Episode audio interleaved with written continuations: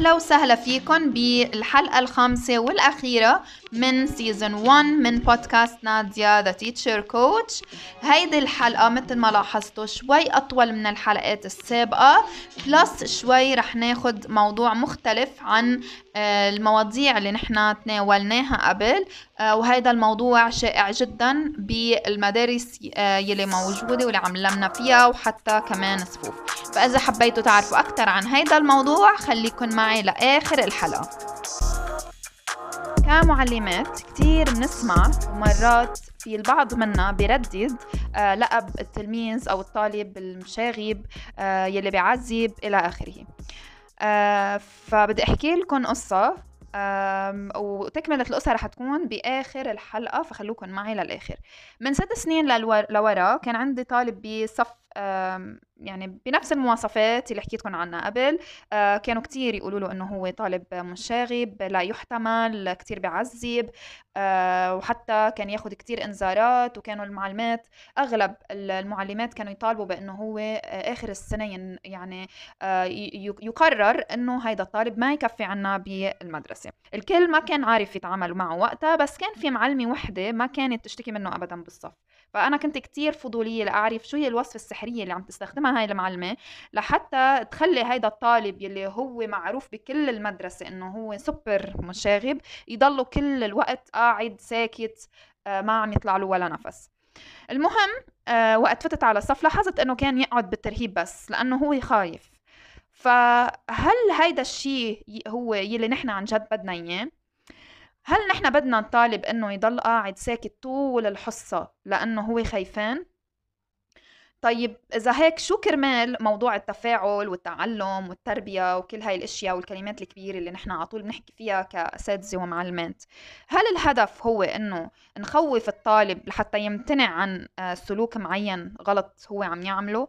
أو إنه نعرف المشكلة ونعلمه الوعي الذاتي وكيف يتعامل مع المشكلة ونساعده حتى آه، يتبنى ويقدر حتى إنه يقوم بهذا السلوك الصحيح اللي نحن بدنا إياه واللي هو أصلا لازم يقوم فيه لحتى يقدر يتطور ويعني يتحسن آه، يحسن الكاركتر تاعيته. آه لكن نحن اتفقنا إنه الطالب بينتج عنه هيك سلوك لسبب ما. في سبب من وراء هذا السلوك اللي هو طلع معه. ونحن آه لازم نتعامل مع هذا السلوك ونحاول إنه نحله. فهلأ خلينا نبلش أول شيء بتسم...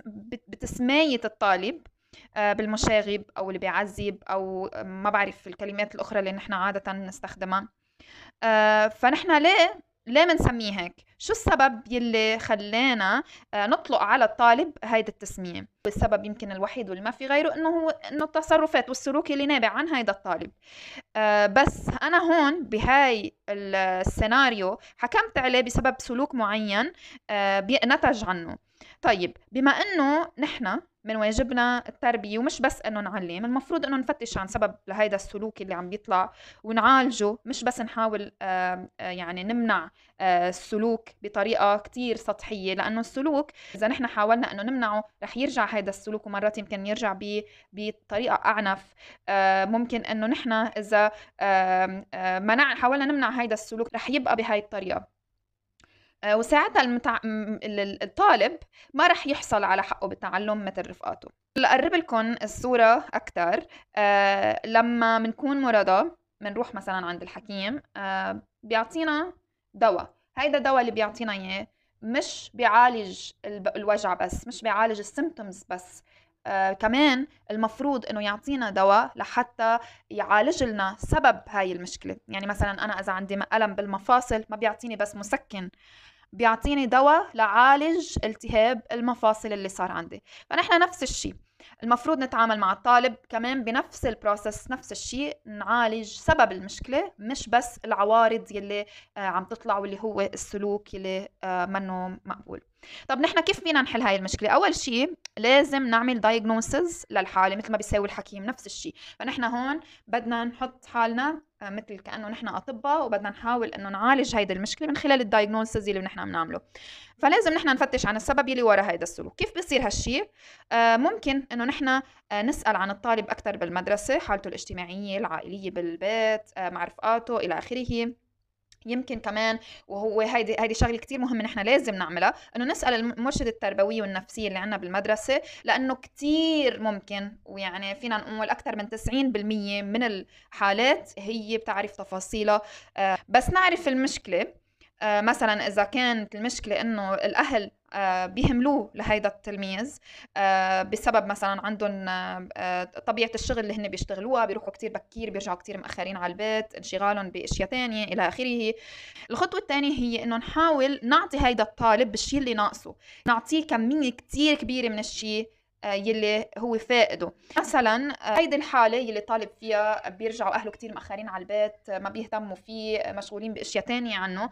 المفروض نحن هون نعطيه كمية كبيرة من الاهتمام من الحب من الاتنشن الانتباه إلى آخره. إذا كان السبب مثلا إنه الطفل عم يتعرض للضرب والعنف والتعنيف بالبيت آه لازم نعطيه كمية كبيرة من الاحترام بنبين له قد إيه هو قيمته وبنحترمه كتير كتير كتير. يعني بنصير قصدا نعمل افعال فيها احترام كتير كبير. يعني نحن مثلا إذا بدنا نطلب شيء لو سمحت تفضل. آه إذا بتريد. ممكن هيدي الكلمات اللي بتحسسه إنه هو يعامل باحترام شديد شديد. والمفروض إنه يعني آه نعمل هيدا الشيء لدرجة إنه هو يحس فعلا إنه آه يعني يحس بالموضوع مش إنه يمرق شيء عابر. فلازم يكون الموضوع ملاحظ من جانب التلميذ. آه تاني شيء إنه نقعد مع هيدا الطالب ونتكلم مش عن تصرفاته اللي عم يقوم فيها بالصف وهون. آه كتير آه يعني هيدا جربت من الخبرة تاعيتي اللي أنا مرقت فيها. بعض المعلمات بيعملوا هيدا الشيء واللي هو إنه بيسألوا الطالب طب أنت ليه تصرفت هيك؟ مجرد ما أنت أنت سألتيه ليه تصرفت هيك من دون ما تعملي مقدمات ومؤخرات وما بعرف شو. هون صار هو بموقع المتهم كأنه أنت عم تتهميه أو كأنه أنت عم تحكمي عليه أو كأنه أنت قاعدة عم تستجوبيه آه وحيحس ساعتها وقتها إنه هو فعلا آه ما بقى يمكن ما يح... ما يعود يحكي على فكرة. ف كلمة ليه هون منا ظابطة. هيدا منه وقت الرفلكشن على السلوك تبعه. هيدا وقت أنا أعرف شو سبب المشكلة وأقدر أبني علاقة معه رابورت لحتى أقدر ارتقي معه بالعلاقة بيناتنا وساعتها آه، بقدر حاول أعطيه قد ما فيني من الشيء اللي هو ناقصه لحتى يقدر يبني عليه ليحسن من سلوكه. شو المفروض أعمل؟ بقعد معه آه، بسأله مثلا شو بيحب شو بيكره شو بفضل آه، فينا نحكي عن المادة اللي نحن عم نعلمه إياها قد إيه هو مبسوط قد إيه هو ساتيسفايد بالحصة شو حاسس مثلا إنه نحن لازم نضيف على الحصة آه، شو عم يحب أكتر شيء بقلب الحصة يلي عم عم بعطيه إياها شو يلي شو الشيء اللي ما عم بيحبه بالحصة. يعني هيك نبين له إنه نحن مهتمين فيه ومهتمين برأيه وإنه له دور بهيدي العملية التعليمية اللي عم بتصير داخل الحصة. فهيدي طريقة غير مباشرة. مباشرة. وفعلا ناخد هيدي المواضيع اللي هو عم يحكيها بعين الاعتبار مش نتجاهلها يعني إذا هو عطانا شيء suggestion ناخد هيدا ال suggestion بعين الاعتبار ونطبقه بحصصنا. وعلى فكرة ما ضروري تكون الجلسة آه، على كرسي وطاولة وغرفة اجتماع وما بعرف شو لا ابدا ابدا ما ضروري يكون فيها هيدي الأشياء اللي بتكون formal وهيك. خليها تكون كتير informal على صعيد آه، بناء آه، علاقة بيناتكم. ممكن تكون هيدا هيدا الحديث يصير أنتوا أنتوا عم تتمشي معه بالملعب مثلا إذا كان قاعد على بنش آه، تقعدي حده تفتحي حديث بطريقة جدا غير مباشرة. وما يكون في نية من وراء هذا الموضوع اللي عم ينفتح غير إنه انت حابة تتعرفي أو أنت حابب تتعرف عليه أكثر إنه نقعد نحكي مع تلميذ هالقد آه، عنده مشاكل سلوكية ويمكن هو ما يتجاوب معنا أول شيء بس التكرار والإصرار إنه نعمل هاي العلاقة بيناتنا حيكون آه، عامل سحري بتحول الشفت اللي حتصير بهيدا السلوك تبع هيدا الطالب. ثالث شيء يلي رح يصير هلأ إنه الطالب رح يصير يبدأ اهتمام بالحصة. وخاصة لما هو بيشوف إنه نحن طبقنا شيء من الأشياء آه، يلي هو اقترحها علينا وقتها رح يتصرف بطريقة آه، إيجابية عكس العادة تمام عكس ما كان سلوكه اللي كنا نحكي عليه إنه هو سلوك سيء عكس تماما. وهون بس يعمل هيدي الشفت اللي هي أول شفت بسلوكه نحن هلأ دورنا إنه نحفز ونعمل مثل ما بيقولوا إنه catch him doing uh, something good and praise him. دغري أول شغلة منيحة بيعملها دغري بريز وبرافو فخوره بالتصرف. يعني نحن على طول نشير على التصرف وما نح يعني ما نحاول قد ما فينا إنه نبتعد عن إصدار الألقاب اللي هي كتير جنرال مثل البطل وأنت شخص مثلا مميز وما بعرف شو. خلينا نوجه ال attention تاعيتنا على السلوك اللي هو عمله لأنه بطبيعة الحال هو منه سلوكه. إذا كان الموضوع شوي صعب قدام رفقاته بالصف إذا حسيتوا إنه ما ما حتزبط إنه أنا أعمل هاي ال praise بالصف آه، قدام الكل بجي لعنده بقول له برافو بوشوشه بعطيه push آه، بس ما بنشها. وبرجع بعدين مثلا بالفرصة بحكي عنها إنه أنا كثير انبسطت فيك اليوم. لا بجي لعنده. إذا أنا ما يعني ما أنا ظابطه إنه أنا أحكي قدام الصف بجي لعنده privately بحكي وبرجع بثني عليها مرة تانية بالملعب. بس بأغلب الأوقات آه يعني المفروض إنه التصرف اللي هو بيعمله ممكن إنه يشار عليه بالحصة وما يسبب له أي انزعاج يعني يستحي أو يخجل من الموضوع. وهاي بداية تغيير سلوك الطالب.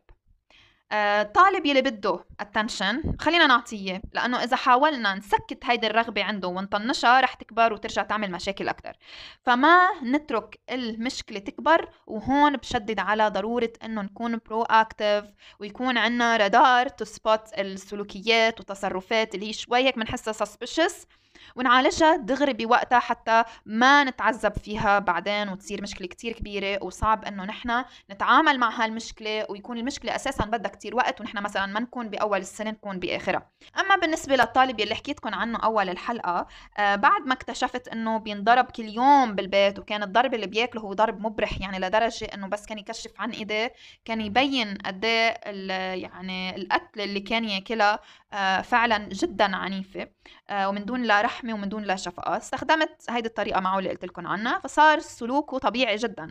بل كان حتى يحاول بقلب الصف إنه يتفوق على الطلاب التانيين وصار يبدي اهتمام كتير كبير بالمادة والحصة. وطبعا هاي الخطوات اللي أنا حكيتكم عنها ممكن كمان تطبق على الصف از ا هول أنا عم بحكي عن الصف اللي بيكون يسمى صف المشاغبين أو الصف اللي هو مجند المعلمات أو ما بعرف شو هيدي الأشياء اللي اللي هي أصلا كمان كتير موجودة عنا بالمدارس. آه فهيدا الصف بالتحديد ضروري جدا جدا جدا نبني علاقة معهم.